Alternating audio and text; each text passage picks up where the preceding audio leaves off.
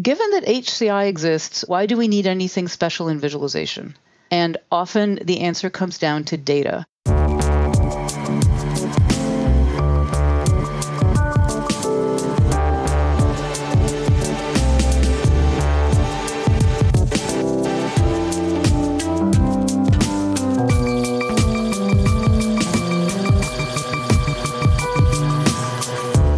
Hi everyone, welcome to a new episode of Data Stories. My name is Enrico Bertini and I am a professor at NYU in New York City where I teach and do research in data visualization.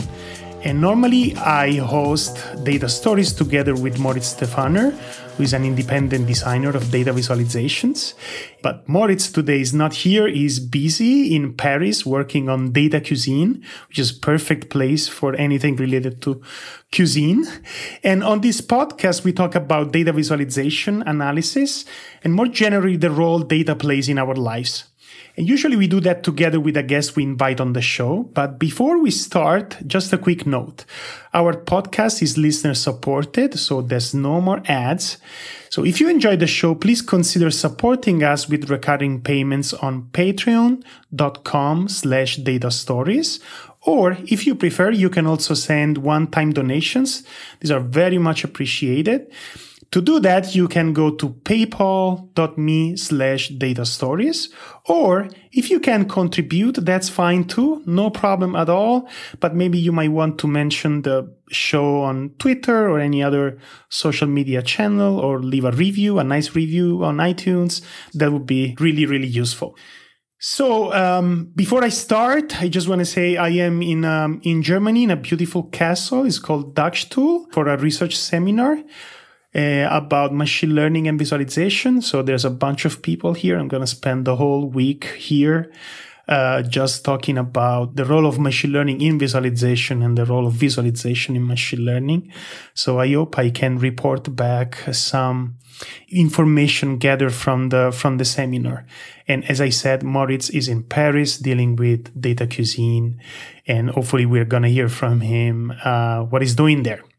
Anyway, Today we have a, one of our recurring episodes. We're going to talk again about the IEEE Viz conference. Uh, I've been there two weeks ago in Vancouver and uh, we have two guests on the show to talk about it. They're going to help me out, uh, giving a little bit of a recap or highlights of what happened there. And uh, we have some previous guests actually coming back on the show. We have Tamara Munzner, who is a UBC professor. Hi, Tamara. Welcome to the show. Hi there, Enrico. Thanks for having me. And we have Robert Kosara, another great friend of Data Stories, senior research scientist from Tableau Research. Hi, Robert. Hey, Enrico. How are you doing? Welcome on the show. Very good. Very happy to have both of you on the show. That's going to be a lot of fun. So, Tamara Robert, as usual, we ask our guests to give a brief introduction. So, can you briefly give a little bit of background about yourself? What is what are your interests, your position, background, and so on? Sure. Uh, I am a professor at the University of British Columbia in Vancouver, Canada, uh, and my research area is visualization fairly broadly construed. I'm a bit of a methods geek uh, and also care a lot about graphs and high dimensional data and field studies and lab studies and uh, a lot of different things. Uh, I've been doing visualization. In fact, my first viz was 1991. Uh, that was one of my first big conferences. It was all very big and scary and intimidating. Um, now it's yes. still big, just less scary. And uh, and my last time I was on Data Stories was when I was talking about my book that came out a few years ago in 2014. Yeah. Um, and I've been focused much more on the uh, non-spatial data side this last 20 or so years, mm-hmm. uh, although I actually started out doing very 3D stuff with mathematical visualization. Very good. Robert?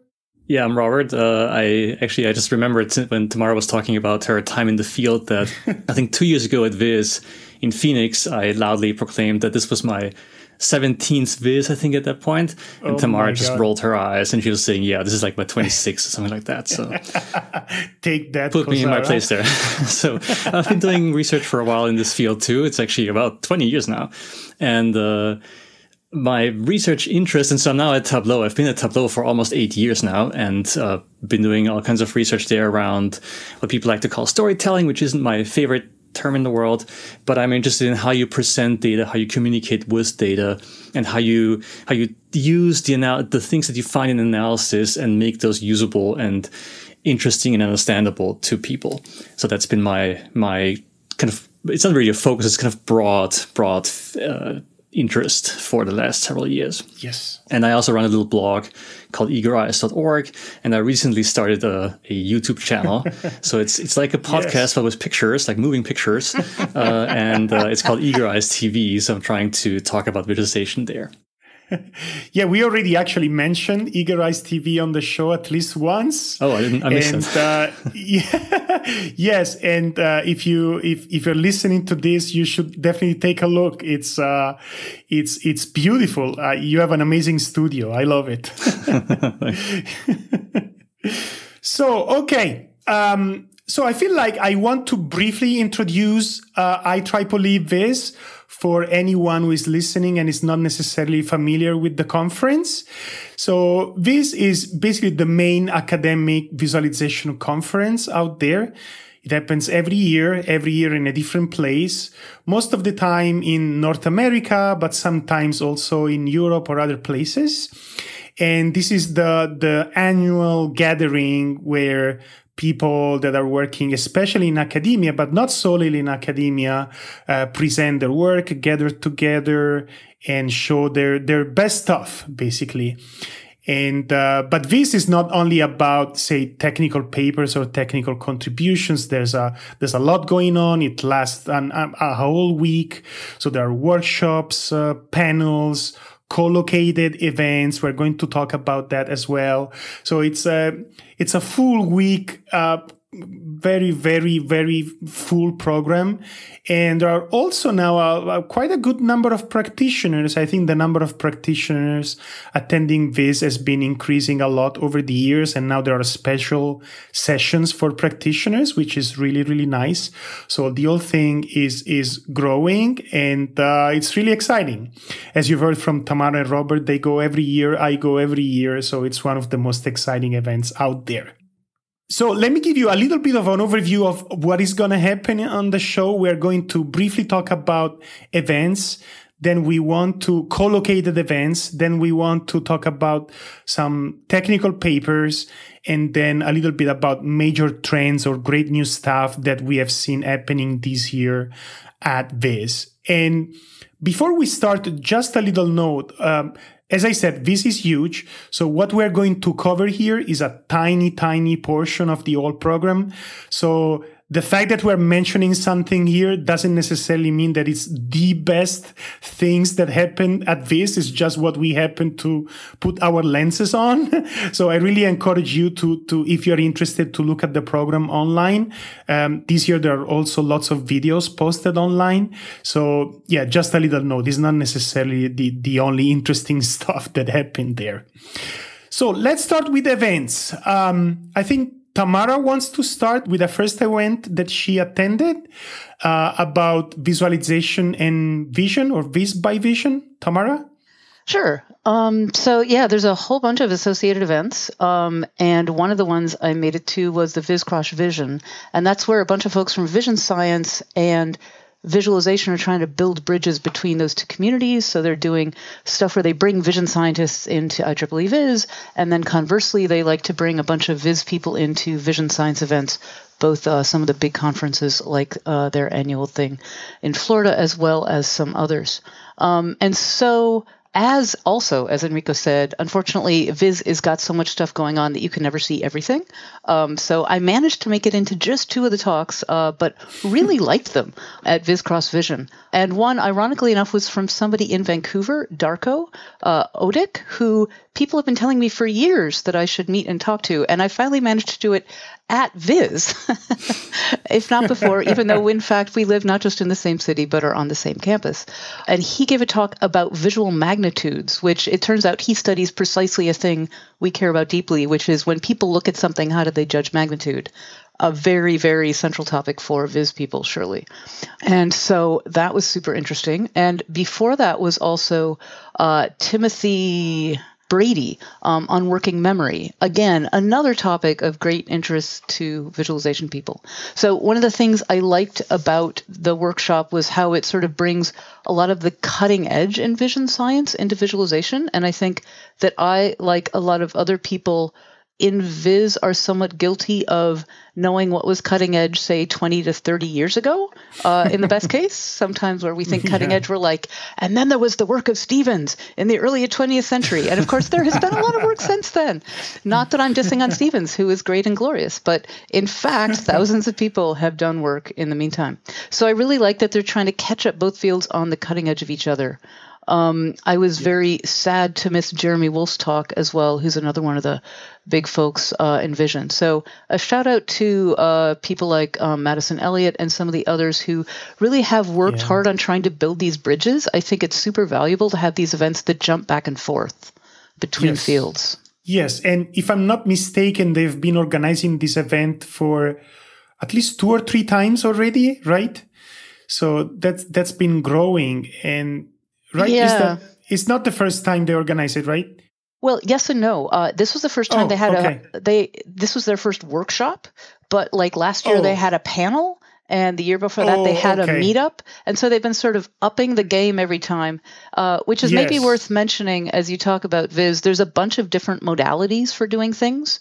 Uh, which range all the way up from like full on symposia that have happened for 10 plus years down to workshops that are submitted every year and then um, that change every year and then things like panels and things like meetups, which can be super informal and can even be figured out on the fly that very day. So there's a lot of different ways to engage. Very good. And um, Robert, you want to talk about this communication workshop? Yes, so the VisCom workshop, this was the second time we ran this. This is uh, Ben Watson, myself, uh, Noeska Smit, and Steve Farose. And we we had a full house. So we were in a room that had, that was, uh, I think, supposed to seat about 50 people and was bursting at the seams with 60 people in there. And Had to turn some people away, but which is a good problem to have. but uh, it was it was an interesting workshop. So the idea is that we want to talk about how you use visualization for communication. Like I was just saying earlier, that's sort of my interest. That's why I'm doing this. And we had a lot of very different talks. I'm not going to try and remember any names here, but we had people from healthcare, for example, talk about how you turn information about health risks and things like what you're supposed to eat and what you're supposed to do into information people can understand because you can't just give them numbers very often because of data literacy, because of just lack of interest. And so there were some interesting things they've been doing also with low general, like low literacy populations that can be a big problem. Uh, people talking about how to reformat uh, reports so that the numbers can be can be pulled out and turned into interesting interactive graphs, for example, uh, and and a whole lot of other stuff. So was, there was really interesting uh, ideas and and and projects people were talking about, and we we had a little bit of a different format. So we had it's still kind of a workshop in the way that people just present their things, but we have sort of full talks, we have visual case studies, and we have posters, and they all get different amounts of time. But the visual case studies, especially, are interesting because they're not a typical sort of paper, like a, an academic paper. And so we got people that were from sort of out, outside the academic community to show us the kind of work that they're doing. So I think there was a, a pretty successful workshop in the end, uh, and uh, we got some interesting interesting work to see there. Also, also maybe one more thing to, to mention is practitioners. So we did have a good number of practitioners in this in this workshop, both in the audience and speakers. So that was that was nice to see that. Yes, very good. And Tamara, you want to talk about other events? Uh, yeah. So another one uh, was BioVis. Uh, it used to be that they were actually uh, a co-located symposium along with Viz. These days, and they used to go back and forth between ISMB and IEEE Viz. These days, their main presence is at ISMB, where they're a, a full-on track. Um, but they want to keep ties, and so they've had this BioVis Challenges workshop uh, where they really try to get again the Viz people and the biology people talking to each other. Um, and so Again, I didn't make it to the whole thing, sadly enough. Uh, but the bit that I did make it to was cool. Um, they literally had it called challenges because they wanted people from this domain, biology, to say, hey, here are our hard problems. Viz people, if you solve these, you would help us. Um, and it's really great to get that kind of framing when it works well. I have unfortunately been to many talks in the past where that did not quite work so well, but this was pretty exemplary where we actually had three people that all did that. There was uh, Martin Karpefors from AstraZeneca, which is one of these big pharma companies, oh, yeah. where they were talking about drug development and the challenges there. Yeah.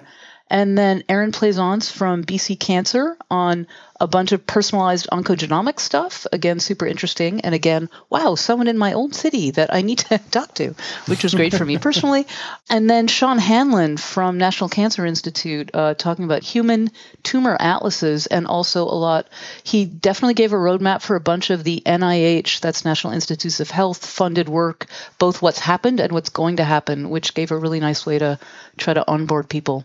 So I was pretty impressed by that session. It was organized by uh, Anna Crisan, um, who used to work with me and is now at Tableau Research, so has joined Robert's group.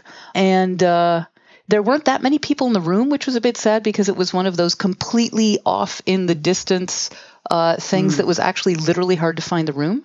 Uh, but I strongly mm. encourage people to see the videos once they're posted.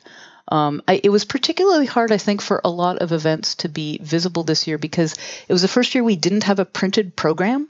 Uh, which I find yes. qu- extremely tragic. It was terrible. please, guys, please bring that I back. I couldn't write my notes. oh, notes. God. It oh, was God. terrible. Yeah. yeah. I probably missed a lot of a lot of sessions just because I couldn't mark them. I literally a, a missed physical... a panel because I was yeah, like, yeah. I heard about it on Twitter after it happened. I'm like, what?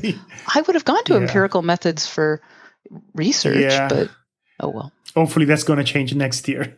Hope so. Yeah. So why, Tamara? Why is BioVis? I, mean, I think biology and visualization have a long history of doing things together. Why bio? I think you've been working in this area as well, right? I, I don't know if you're still working in this area, but why bio is more than other scientific scientific application areas? I have been working it for a while. I was actually one of the founding steering committee members of BioVis, yeah. so we we got that going several years ago. I think it's because I always think of what matters in another field when you want to do viz. And I think it's that you have a lot of data. Uh, you have hard, messy problems that can't be trivially solved, or you would just do it that way and not need viz.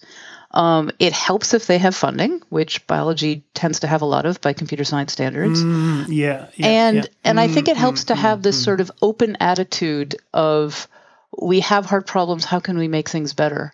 And so I feel like in particular biology has a lot of extensive yeah. computational pipelines yeah. where you already have a computer in a loop and you already have humans doing things. Yeah. Um, and so the idea that you could actually get your larger process to go faster if you could see what the heck was going on. You know, if you set a threshold to 0.7, is that right? Should it have been 0.67? Should it have been 0.72? How do you know you got it right? Um, they've got all of these papers where they do vast amounts of computation and then realize things like, oh, batch effects. Wow, sure. what mattered was the physical room where we took the sample, not which intervention happened. So there's this, I think, acknowledgement that they are both surrounded by data and drowning in it and needing to make sure they get things right. Um, I think there's some other areas where it's not quite so life critical. So it's this combination of big stakes and lots of data, maybe. Yeah, yeah, yeah. And there is a lot of computation going on anyway, right? So yeah, so it's this whole area of bioinformatics. So yeah, so I think there's clear intervention points. Okay, and what's next? Uh, were we going to talk about uh, VDS? That's uh, visualization yes. and data science. Uh, that's another one of these co-located symposia. Um, and one of the ways they've really made their name in a pretty small number of years is they tend to get these spectacular invited talks. Um, yes. One of the things about Viz is that there's a huge amount of paper presentations, and typically it's the first author on a paper presenting, which is usually not the senior faculty member who's given a zillion talks, but often someone it's either their first talk or one of their first few talks, which is super important. Um, but it means you don't get as many chances to really hear people who've given a lot, a lot of talks talk in the big picture um, yes. about their work more broadly. And so VDS gets these really great external speakers uh, consistently. And so this year, the one I saw, which was great, was from Been Kim, who's at Google Brain, talking about a bunch of the interpretability work that they've been doing uh, yeah. with machine learning. Super cool talk. Uh, I was quite sad to miss Andrew Gelman, uh, who has um, I, I, heard he he is fond of of being a, an iconoclast in many ways, up into and including his presentation style, which apparently had no slides, which is very rare at a Viz conference. I think Robert had interesting exchanges in the past with with with Gelman, right? Right, That's Robert? been a while. Yeah, yeah. A few years ago, we had uh, I wrote a response to an article, but I've also seen, seen him speak like that, where he just walks up and without notes, he just he just talks for an hour, and it's actually impressive. Like both in terms of him not having slides, so there's nothing to look at, and in terms of his just having this structure really well laid out. I, I think he's always so to me at least I've always uh, considered him a, a really interesting speaker. Yeah, so I really want to hear that one. And I also missed Jenny Bryan's talk uh, at the end of the day on data wrangling and data rectangling. And she often gives uh, just fantastic talks and has been at the forefront of, in the trenches of real people actually using visualization, particularly in the context of R, to get stuff done.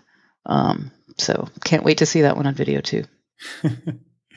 Yes, and of course, as we said, there are many other events happening there, right? We can mention some of them. I think there was what the XAI workshop, right, on explainable AI and visualization. Right. And uh, what else, Tamara? And there was Eviva ML, which was about evaluation of machine learning and visualization. Uh, there was Viz for Digital Humanities, uh, Visual Analytics and Healthcare. Uh, there's yeah, many others, uh, multi-layer graphs, sets, all Very kinds good. of stuff. So um, let's now switch to the technical papers, right? We, we're going to cover some of them. And I would like to start with the, what, what is called the Test of Time Award papers. These are papers that are mentioned for being, right, highly cited after, after many years, right? And being like landmark papers. And there are a couple that I really want to talk about. One is, is a super classic from Jarke van Wijk that is called Cluster Calendar Paper. And Tamara, I would like you to talk about it since I know it's one of your favorites, right? And then we're going to talk about your paper afterwards. uh, well, let me talk about uh, Jarke van Wijk's paper because uh, this is one of my back before there was anything that anyone called a design study. I think of this as one of the first of them, which is to dive into a problem and actually figure out what is the right way to show this data. And he showed time series data in a way where instead of just doing, in some sense, the obvious thing of let's extrude it into 3D, which at the time everyone loved doing because everyone was very excited about the third dimension. it must be better if it's a whole extra dimension. And uh, and it was this great example of how doing the obvious thing, in fact, was not better. And then when he clustered the data and then had these two side by side views with a calendar view on one side color coded according to the cluster on the other side, you could read off all kinds of high precision yeah. information in a way that was completely impossible in this extruded 3D view. And so I, I love this paper. I featured it in my book. I make everyone uh, do a design exercise about it in the first day of my class because it's just such a great example of what if you think beyond the obvious first thing. So it's like a a hymn yes. to multiple alternatives being considered as part of a design process. Um, I've loved his work for years, and I finally figured out. I think the underlying reason why he was trained as an industrial designer. Um, and so I'm like, aha, you learned this stuff, how to yeah. actually design. Yeah. We had Jarke on the show some time ago. I don't remember exactly what episode number it is, but if you're interested, in, yeah, take a look at the at the episodes and Jarke is there and is as fun and witty as usual. and I just wanted to say, yes, I mean, I, I totally agree with you that, that, that's a fantastic paper. And even after so many years, it's still very useful and valid. And honestly, I don't see, I still don't see many papers that use a similar approach, right? It's like, that's the problem. And there are, that's the obvious solution. And now let me show you many other ways, or at least one other way this could be done. I think we, we don't do enough of that. Mm, and I- and it's one of I the disagree. main. Oh, you yeah, disagree? I actually Great. think people do a lot of that these days. Way more these days than in the old days. Okay, in papers. Yeah. They specifically talk Okay. about alternatives considered. Um, like through the Uh-huh. years, like Michael McGuffin had this paper on like genealogical graphs where he goes through this design space of like 19 different things you could do and why fractal's the wrong answer and, and this and that. Um, and I think these days people often talk about alternatives considered very specifically, um, at least Uh-huh. in design Showing- study style showing papers. pictures. Yep. Of, Um, yes. Okay. Sometimes well, it's in supplemental materials instead of the main paper because Okay. everyone's desperate for space. But I think people really do talk a lot about alternatives, which is great.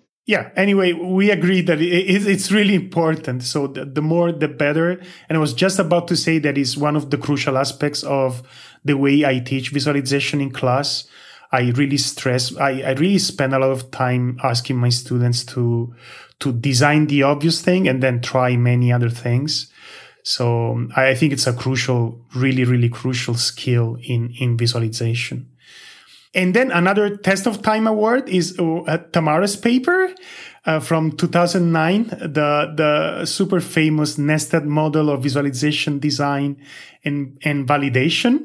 And since we have Tamara here, I would love to hear the story of this paper. How did it happen?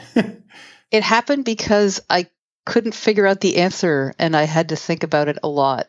And the question was how do you actually integrate validation in with design? Because when I taught my class and when pretty much everyone else taught their class, they would go ranting about design and building things for the whole class. And then there'd be this lecture at the end called evaluation. And it very much felt like this sort of afterthought. Um, Afterthought, yeah. and it was like, so could I do this in a way that wasn't just an afterthought? And so I was supposed to be writing my book, but I ended up spending six months on figuring out this way of thinking and wrote up this paper, which at the time felt like, oh man, I can't believe I sidetracked so much. But it turned into like one of the most highly cited papers I've ever had. And it helped me think to the point where every time I give a talk, I like have to have this slide about the nested model at the beginning because I'm like, well, you have to go from a domain situation to the abstraction level, and that can be separated out from the technique or the idiom level where you figure out how to do it um, from a visual perception point of view, and then you separate that from the algorithm level, which is how you actually do it from a computational point of view. And so separating out this idea that you abstract from domain specific language to something independent, and then that that's a different part from a methodological point of view from figuring out how to either visually encode it or interact with it. Um, and then from the algorithm level, it helps because you use different methods. You steal methods from different fields for each one of these. And so yeah. for the algorithm level, it's CS methods, and for the uh, technique idiom level, it's typically methods out of either uh, psychology or human computer interaction or design. And then for that abstraction level, it's this super squishy stuff out of the social sciences with ethnography and anthropology Interviews, and, and yeah. interviews and talking to humans Yeah. who notoriously Yeah. don't remember what they did. Um, yeah. so I really like emphasizing not just, hey, we're interdisciplinary, but here's when to use what method. Um, and so I think that's why this paper caught on, is it really tried to emphasize when to use what method. Yeah. Yeah, it's interesting because at the same time, in a way, it's it's very abstract and very practical at the same time. I think I think you reached a really sweet spot between these two things there, right? And uh, I think you didn't mention this thing, but you also have a list of thr threats to validity, which is basically like a a set of rule of thumb for what you should be aware of, right? Check that you're not doing this, mis- making this mistake, which I think is really useful, especially for, I see students kind of like my students going through your nested model and making sure that they are not making that specific kind of mistake, which I think is really useful. Cool. I'm glad you use it in class. Um, okay. So I think we can move on to the first set of papers we want to talk about. We want to talk about papers on reflections and provocations. Tamara, I think you want to, to start with the first one. Sure. Uh, there was this uh, super interesting paper called Criteria for Rigor in Visualization Design Study by Miriah Meyer and Jason Dykes. And this is one where they took an ultra deep dive into the literature far outside of visualization itself and thinking a lot about things in the social sciences and humanities uh, as well as from a more engineering background. Um, and they set up a contrast between what they called the positivist tradition um, and uh, what they called the interpretivist tradition. Um, and so uh, many people out of engineering are at least positivists or perhaps post positivists if you're feeling generous, um, and uh, have an attitude that there is truth with the capital T, which is observable and objective and can be replicated. And this attitude works really well for certain kinds of work. For example, uh, low level visual perceptual experiments, it's a very nice match for. Um, but it can be a really poor match, they argue, uh, and I agree, for some of the work that really involves much more higher level working with people in the context of real world activities. Um, I've often seen this called constructivist in the past. They use the word interpretivist. Um, for those who did catch the capstone by Johanna Drucker, she used uh, the word hermeneutic, where they used the word interpretivist, and the word empirical, where, where they used the word positivist. Um, and I think what was interesting about this is they took a, a somewhat stronger stance. This was in a session called Provocations, which I appreciated. And uh, they took quite a hard line stance of saying that positivism is misaligned with design study uh, approaches. I personally don't feel as strongly about misaligned, but I do think that it is a if you don't come out of the background of having read at all about some of the traditions out of the social sciences and humanities that think about interpreting as a fundamental research method, not just a attempting to do empirical work wrong, but an entirely different intellectual tradition where you do think that the scientist is an observer and a part of that process, not a disinterested third party. I think it gives you a lot more insight into the underlying motivations behind the methods.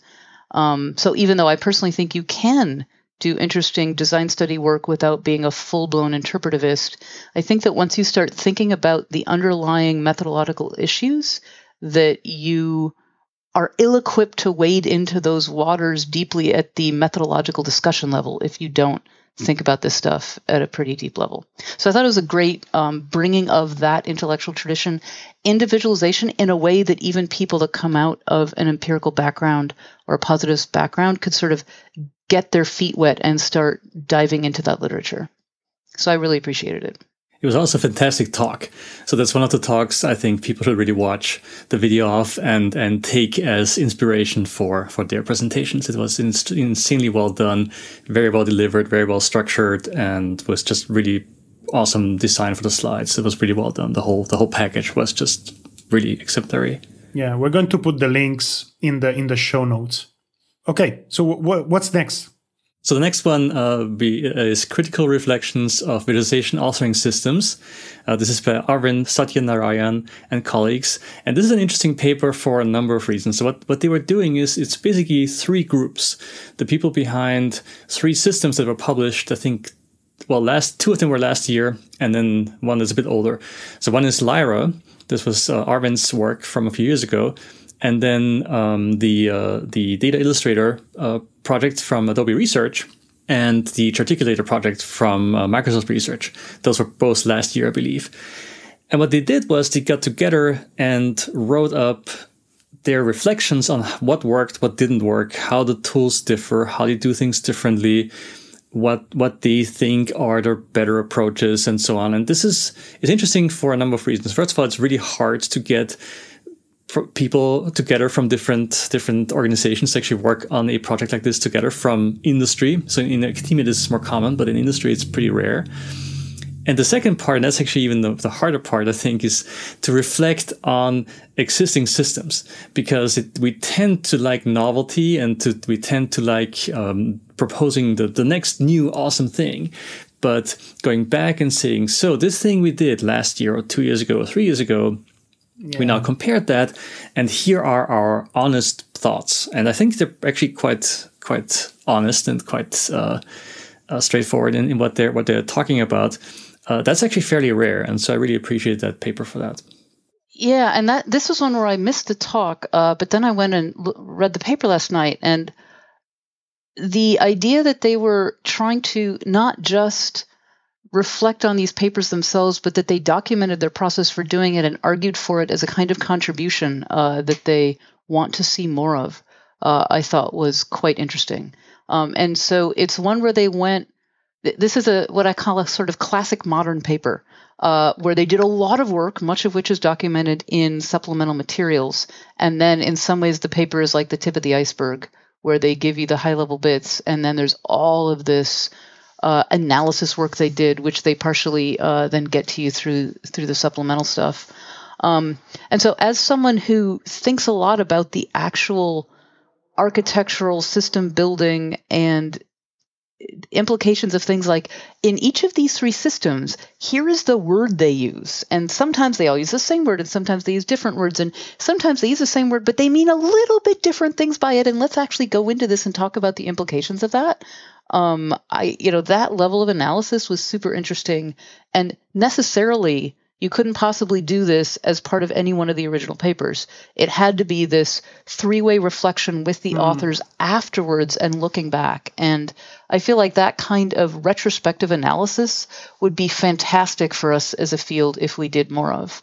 Um, especially this really hard interface between, you know, one of the things they pointed out is there's been a lot of work in systems for programmers and then this question of authoring is this sort of gray middle ground in between mm. a full on programming interface and something that's just absolutely point and click where you're completely boxed in with existing chart types. It's it's that middle ground. Yeah, and there so the idea is that in the future people could reuse this kind of methodology to create more critical reflections yeah. in other other areas. Yeah. Yeah. And they, really cool. they definitely argued for that. Yeah. And so we had more papers in, in this session, right? So there's another one on data changes everything, which I think is also a best paper award or something. Yeah, so that was from uh, Jagoda Walny et al. Um, and that did get the InfoVis best paper. Um, and uh, what I thought was interesting about this one, again, I'm going to wear my methods geek hat, is uh, they it's part of a, a number of papers that basically say so, given that HCI exists, why why do we need anything special in visualization? And yeah. often the answer comes down to data. And so I actually feel like data changes everything, colon, blah, blah, blah, blah, blah.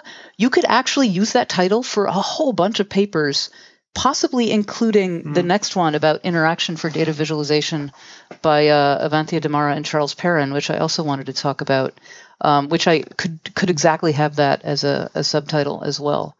Um, and so in the Walny paper, um, they did this big, big project with uh, the National Energy Board, I believe, um, and did a whole lot of visualization where they had a mix of people and they had the viz researchers and then developers. It's sort of rare in the research community that you get a project with enough funding that you actually have paid developers instead of grad students. And what this surfaced was in a project where there's like this one grad student doing it all. They're doing the design, they're doing the development, and they've got these super yes. tight loops and iterative design. Great when that's all in one person's head. And then what about when you've got these big teams uh, and a bunch of the places where existing tools fall short of being able to bridge those gaps? And it's not because there's a lack of tools for multi-person design and dev teams. Like that's that's the bread and butter of of many, many companies. So it's not that nobody has thought about this problem before, but I think they surfaced the ways in which, as they say, data changes everything in a pretty interesting and thoughtful way. Uh, so I yeah. liked that paper quite a bit. Yeah. Yeah. And if I remember correctly, they, they also mentioned this idea that in industry, over the years, there's been this, this figure of the user experience designer that has been growing, but we don't have an equivalent in visualization, right? Yeah, and I think maybe they argue the equivalent could be something like a data characterization designer. Yeah, um, exactly. you know, a data designer, and and yeah. that ties into the theme of their paper. Yeah. Then the other one that was actually in the very same, actually it wasn't in the same session. It was in the provocation section as opposed to the best paper session. Yeah. Was this what is interaction for data visualization uh, by Dimara and Perin? And uh, what was interesting about that one, from my point of view, from a, a methods point of view, they went in and did one of these let's dig deep and read a bunch of papers about how people define interaction and how visualization does something different. And they came up with a nuanced and many flavored definition, which did include data uh, as one of the central parts. Um, and they, from a methods point of view, they did this sort of snowball thing of going, not just relying on themselves to find the set of papers, but querying a bunch of people in the field on what they thought the central papers were and using those uh, as seed papers. Um, so it was sort of methodologically interesting as well as for the results themselves. Okay, very good. Lots of reflections this year. I think there, there's even more than that, if I remember correctly. But it, it's nice to have this this kind of this kind of papers. Um, so let's move on to.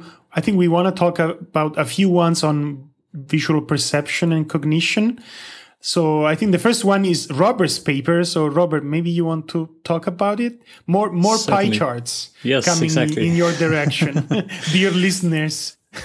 so this is there was a, a, new track this year at Viz called the Short Papers track, and this is something that's been around at EuroVis for a few years now, but that hasn't existed in this form at there, there used to be applications papers and things like that, but short papers are a new thing.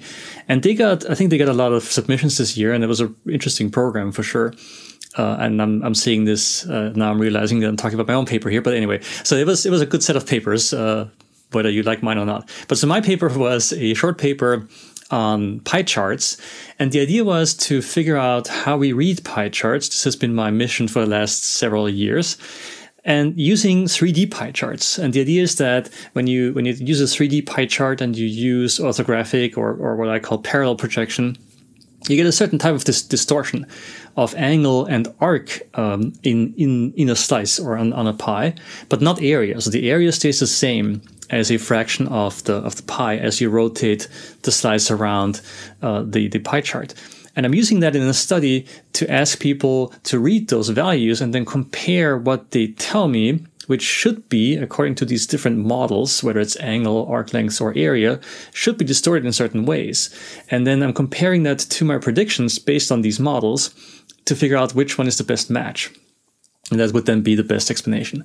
And to to kind of keep this short, uh, the the best model was the the area model. So it seems that people are reading these charts by area. There's still some complications because it's 3D. So with 3D, you get a few other things that, because we look at these things as objects, so we might actually be reading them differently than we think. But at least that was that was one one part of this. There were also some other good uh, perception papers I think that we wanted to look at. So one of them is Jessica Hullman's paper uh, that is called "Why Authors Don't Visualize Uncertainty," and this is part of Jessica's program uh, together with Matt Kay and others to to work more on uncertainty in visualization. And so I, I really like this paper because she looked at she asked a lot of people why they don't use or why they don't express or represent the uncertainty in the data or in the models when they build visualizations either for use in industry or for data journalism, for data um, story pieces.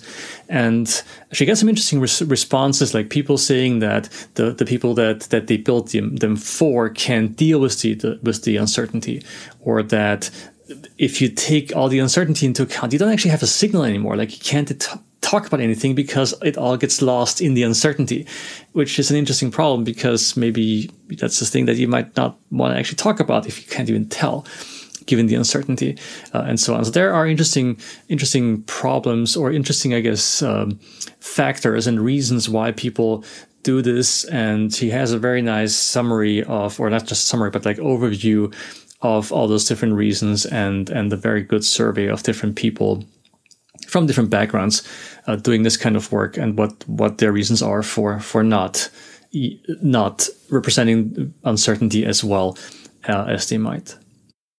And speaking of uncertainty, I'm just going to keep going here. So we, there's another paper sure. uh, that is called Biased Average Position Estimates in Line and Bar Graphs.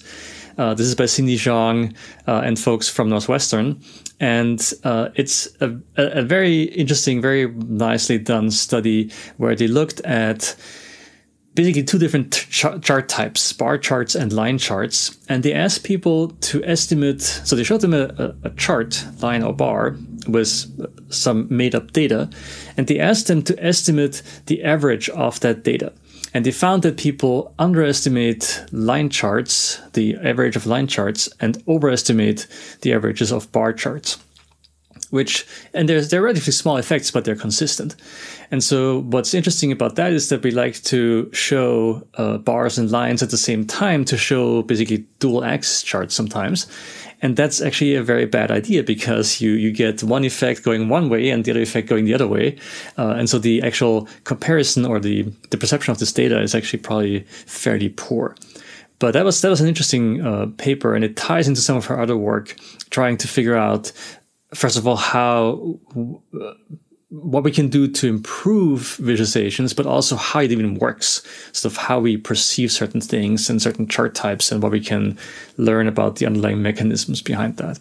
Yeah, and I think one of the main features of this year's Viz has been a lot of a lot more paper on visual perception and cognition.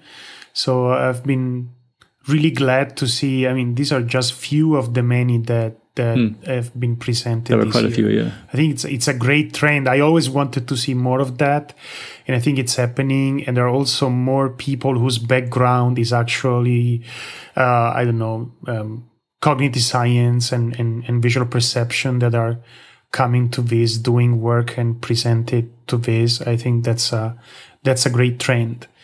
And and another yeah. great trend that is going. Oh, Tamara, you want to say something? Oh, just speaking up to say, yeah, like your last yeah. data stories actually was on uh, Lace Padilla's work, who's another one that comes out of that yeah, tradition. Exactly. There are lots of great people doing work in this space right now, and I think uh, Steven Franconeri is kind of like leading, leading the. I think I don't know how many papers he he had at this this year, so this is this is really happening and uh, but it's not all him. There are there are a bunch of really really good people whose background is not necessarily computer science, which I think tends to be the background of people presenting at this, and I think that's a that's a great trend. It's much more diverse than it used to be. And um, another great trend that has been going on for a while is is visualization for machine learning. Again, we, we don't really have time to, to mention much, but uh, I just want to go over a, a, couple of papers. So there's this what if tool that has been presented by James Wexler and and his colleagues from from Google. I think um, th- this tool has become already really really popular It's mostly a machine learning interpretability tool that I think it's part of the TensorFlow framework. And um, it's really nicely designed and, uh, and, nothing too fancy, but it does the job. And uh, this whole idea of experimenting with an existing model and treating it as a black box. And I think the names derive from the fact that you can really do this kind of what if analysis. What happens if I change this variable this way? How does the model respond?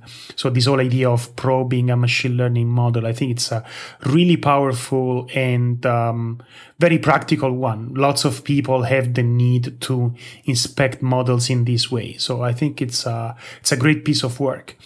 And another one that I want to mention is we had a couple of paper on on on fairness in machine learning. So how to use visualization as a way to gauge understand fairness in visualization. So interestingly i think that there's one paper is called fairvis and another paper that is called fairsight in a way they're very similar.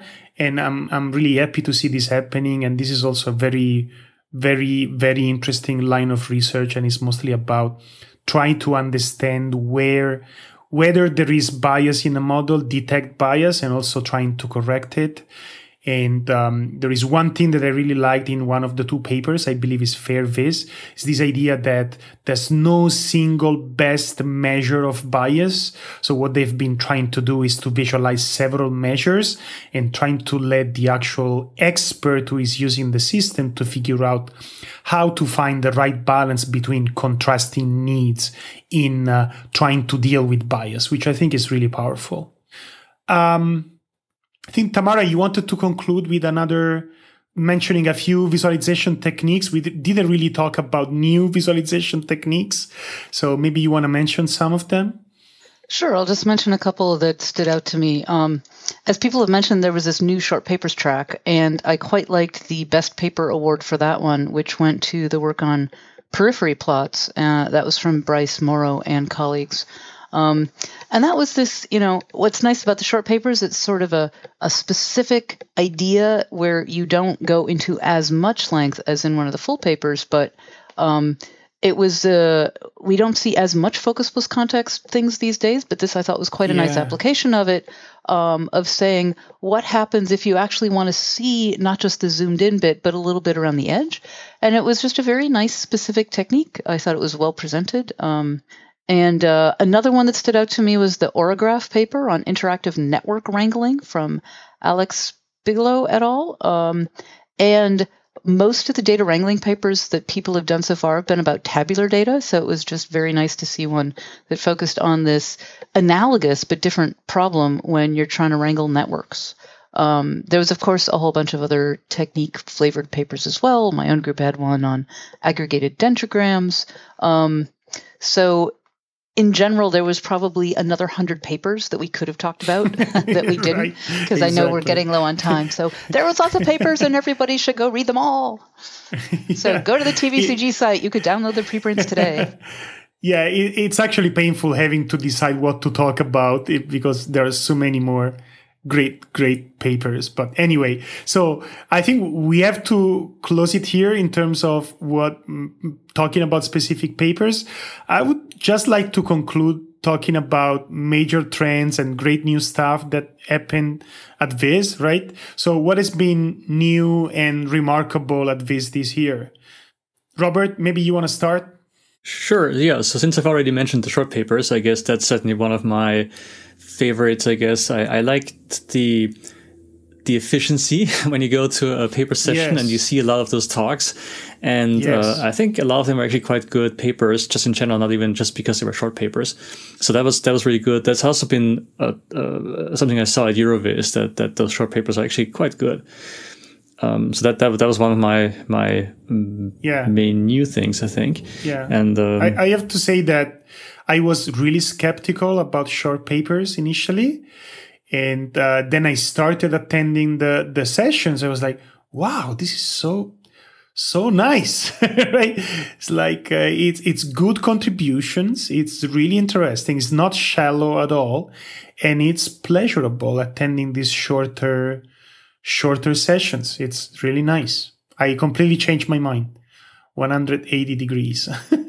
Um, another interesting trend was the number of preprints that went out on arXiv. Yes. Um, there's definitely been a sea change in terms of open access sweeping over the field in the last several years. Um, yes. More with materials on OSF. There continues to be a whole lot of preprints being shared on individual paper sites, uh, or sorry, individual uh, personal pages or lab websites. Pages, but, yeah. but the sheer number of preprints on arXiv. um, one of the things I'm personally hoping we can make some forward progress on is getting a Viz category in arXiv. Um, yes. And I've been talking with many people in part of the efforts in surveying the community. And I think we, we are clearly at a tipping point where it makes sense. And I think then it could become the norm the same way it is in machine learning, uh, that as a matter of course you do that. And I think it was important that the open access chairs worked with TVCG and Viz to make sure that there could be a statement saying, yes, you can have preprints and it will not mess up the reviewing process, uh, which yes. is another key thing. It's, it's crucial for that that you don't have mandatory double blind reviewing because, especially if you're doing serious deployment of code on GitHub or sharing a preprint, then that I think it's more crucial for open science uh, and open access to have that happen than to have double blind reviewing. So I'm glad that Viz has that optional, not mandatory. Yeah, that's a fantastic development. And also pre registration. So, so in addition to, to the the uh, availability of the papers, there's also more, more materials I think that people share. So I I, I, I, I certain I saw a lot more like QR codes and, and URLs at the end of talks that where people had materials like their study materials or their their software so that was it's much easier to build on these things when you can when you can use the materials that are already out there. The new trend this year was a little QR code thing on the actual final slide. People have been for years including uh, paper landing pages, but the QR code was like, oh, well, that's just next level. Um, It's a lot more efficient, yeah. yeah. Yeah. And a lot of pre-registrations compared to before, which was basically zero, right? Robert, I know you did that. You you pre-registered your study. Yes, and so there were there were three this year. Yeah. Yeah. Niklas Elmqvist did. Yeah, I think there were more probably. I saw more probably. Yeah. Anyway, That's it's a trend, right? It, it's happening, which I think it's it, it's really good. Certainly better than nothing. So that's for sure. it's better than nothing, right? Yes. And I think another Another major change this year was that the the three traditional conferences that were within Viz, uh, there were InfoVis, VAST, and SciVis, now have been basically completely merged in the sessions. So we only add sessions with session names and no mentioning, as far as I can tell, of these three conferences, right, Tamara? Yeah, that was a first step that they took this year as part of the larger restructuring effort that I've been heavily involved in. Um, so I was super excited that after, um, depending on how you count it, a year of work or three years of work, or at some level, 15 years of work or more, we are now in a place where uh, we're going to actually tear down these walls that have been siloed between what has been historically called information visualization and visual analytics and scientific visualization um, and actually have a unified viz starting in not 2020 because these things take a lot of time to put into uh, uh, practice on on the governance front. But starting in viz 2021 um, there has been a vote that we will have something integrated across all of them. There will be areas uh, where there's going to be area papers chairs for the individual areas uh, into six areas, but we're not just building new walls with the bricks that we tore down the old ones with, but there's going to be a whole process where the areas shift and change dynamically over time with sort of a mix of dynamism and also stability. So I'm super excited that there's a both a new governance structure um, and a new way of submitting content that I think will be a lot more dynamic. So um, that was what the revised committee did, and uh, I am both happy to have been a part of that process for the last three years and happy to be signing off and handing it off to others as part of term limits and rotations, which is sure. something I believe in strongly. And I'm excited yeah. from a governance point of view that there's going to be direct elections to uh, the governance uh, steering and executive committees for the first time. So there will be elections at upcoming visits. That's great. I, I, think it's a great development. I always felt that these these walls didn't make much sense, and even as a as an old timer, just flipping through the program without having to figure out which which conference this is and just saying what am i interested in?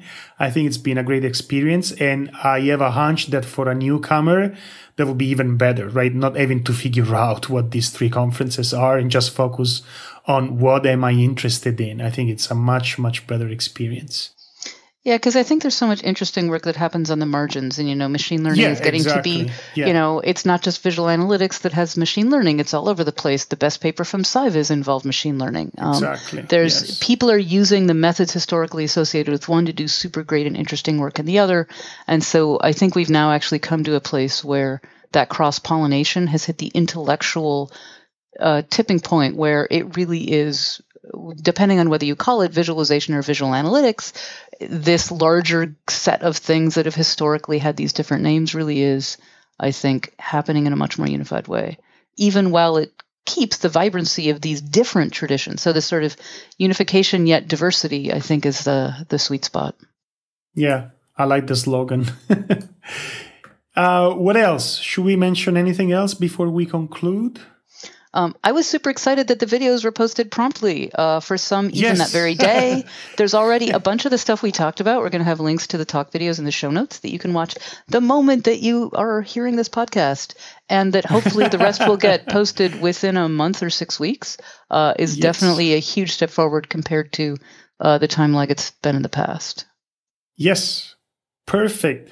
So I just want to encourage our listeners, if, if you're not familiar with, with the conference at all, go to the website is ieeevis.org and uh, familiarize with the conference and come next year. it's, a, it's a very welcoming event and people seem to have a lot of fun. We certainly have a lot of fun every time we go. And I've heard actually really good feedback from newcomers this year on Twitter. We had multiple people saying It's been the first time for me. It's very welcoming, lots of fun. So it's been, it's, I, I, I've been very happy to hear this kind of feedback. I think that's, that's what we want to see. One thing that might be worth mentioning that we didn't even have time to get to is even for those that are not academics but practitioners, there's a whole track that the VIP, uh, Yes. Viz in practice folks have put together, both specific events where they bring practitioners in to talk, uh, which included people from the Data Visualization Society and a bunch of industrial places, uh, both small companies like Clear uh, that are local to Vancouver, and of course big companies like um, Microsoft and, and so on. Um, and so Viz in practice is definitely a way to try to get a lot more practitioners involved at the forefront of Viz. So next year in Utah, hope to see a mix of academics and practitioners. yeah. Salt Lake City. And the year after that, New Orleans. Yeah. so and of course we're going to put all the links the links about all the things we mentioned in the show notes so if you're listening to this and you're desperate trying to take notes don't worry just go on the blog post and you'll find everything so thanks so so much tamara and robert for coming on the show again and helping me out go through all these things and um, it's been great to talk to you again It's been my pleasure, of course. Thanks so much for having me back. and I'm looking forward to having you on the show again to talk about some of your work. Cool. Thank you very much. Bye bye. Bye bye. Goodbye.